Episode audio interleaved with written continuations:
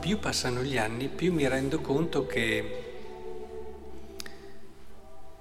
è Dio che fa e che l'azione di Dio è straordinaria e che è Lui che ha operato la salvezza, ma che continua ad operarla, cioè a realizzarla nella storia, anche attraverso testimoni. Indubbiamente Filippo eh, era una persona, un uomo di Dio, era un testimone fedele, tanto che il Signore ne fa strumento per aiutare le persone ad arrivare a Lui. E questi ci vogliono, intendiamoci. Però provate a pensare al brano di oggi. Eh, questo eunuco che... Ma che bella persona, no? Viene da dire. Ma che bella persona, una persona desiderosa di conoscere, desiderosa di approfondire, eh, con quella curiosità che è segno di maturità, non una curiosità sciocca, una curiosità matura che lo porta a ricercare continuamente. E chi ha fatto di più in questo incontro, alla fine, a mio avviso, è Dio nell'eunuco, se lo vogliamo dire bene. Insomma, comunque è l'eunuco. È l'eunuco che si era predisposto, si era preparato, aveva il cuore pronto per accogliere l'annunzio. Filippo ha fatto il bene, gli ha semplicemente annunziato quella che è la buona novella. Ora, rendiamoci conto quindi, è, è bellissimo vedere come Dio agisce, come Dio agisce al di là degli schemi, come Dio agisce al di là delle strutture, come Dio opera e prepara le persone.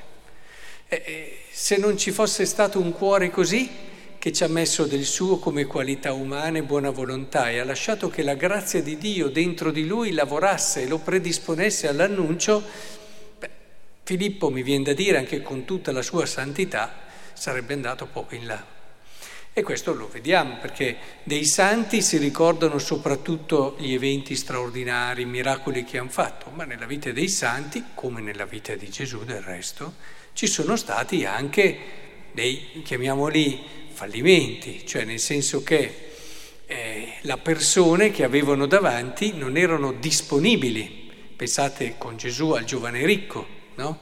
O altre situazioni, adesso non è che si raccontino, perché è fondamentale come tu ti prepari e ti predisponi all'annuncio del Vangelo. E questo anche nella vita dei santi, in tante occasioni e in tante situazioni. Quindi oggi vorrei insieme a voi in questa messa celebrare soprattutto l'opera di Dio nelle persone, al di là di quello che possiamo fare noi, che è sempre poco rispetto a quello che ha già fatto Dio.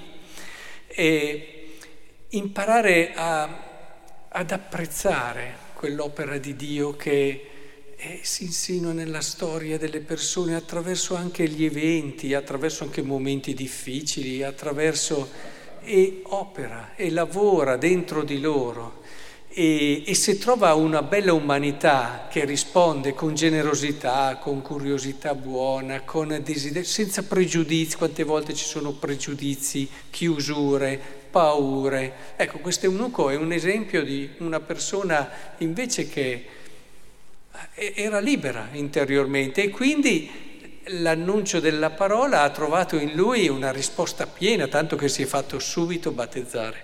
In fondo, anche quello che ci ha detto il Vangelo, no? nessuno può venire a me se non lo attira il Padre. Inizia così il brano di Vangelo di oggi.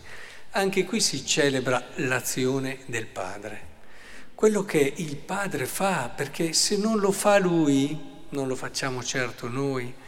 E è importante allora che abbiamo questo sguardo di, è uno sguardo di lode, uno sguardo di gratitudine, di ringraziamento nel vedere le persone e l'opera di Dio nelle persone. Cerchiamo a volte un po' di uscire dai nostri schemi un po' rigidi e cerchiamo di aprirci a questa meraviglia. Si parla, no, quando si parla della storia della salvezza, delle meraviglie di Dio. E, eh, beh sì, c'è una meraviglia di un'opera di salvezza che si sta consumando e realizzando nel nostro quotidiano, però bisogna avere gli occhi intanto per riconoscerla essere disponibili interiormente per accogliere, come ha fatto Filippo, l'invito di Dio. Vai là, vai qua. Quante volte Dio ci manda questi inviti, ma noi abbiamo altro da pensare, siamo troppo presi, abbiamo poco ascolto nella nostra vita, poca libertà e di conseguenza potremmo essere umili, semplici strumenti nelle mani di Dio per operare cose meravigliose che opera Lui naturalmente e noi ci facciamo prendere e non diciamo presente quando è ora invece di esserci.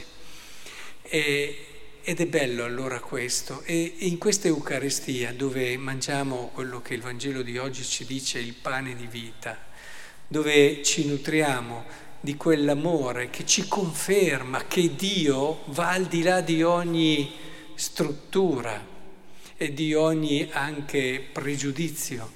Dio è libero, di Lui lo possiamo dire. Ecco, l'Eucaristia ci aiuta giorno dopo giorno a riscoprire realmente e a meraviglia, riscoprire la meraviglia di quest'opera. Ecco, chiediamogliela al giorno, perché questa è vita questo senso io sono il pane della vita, questa è vita. Eh, ve ne accorgerete sempre più. Quando imparerete a vedere così, è vita questa. Questo dice, oh, adesso sto vivendo, vedo il bello, vedo le cose buone, vedo l'opera di Dio. Quando invece vedete solo le cose che non vanno, non so quanta vita ci sia, eh? evidentemente. Quindi certamente non è che non dobbiamo vedere quelle, ma sempre in quell'orizzonte. Eh? Fondamentalmente positivo, perché il cristiano è una persona positiva. Positivo in questo tempo è una parola un po' ambigua, però è una persona positiva, il cristiano, Ma è, è per, la, per quello che è, per quello che porta, per quello che annuncia, per quello che prima di tutto ha ricevuto. Ecco allora che il Signore ci guidi in questo cammino. E allora ci accorgeremo come anche in questi tempi difficili, non solo per la pandemia, ma anche per eh, la difficoltà della gente di riconoscere sempre Cristo, però ci accorgeremo di un'opera di salvezza che sta procedendo e si sta realizzando.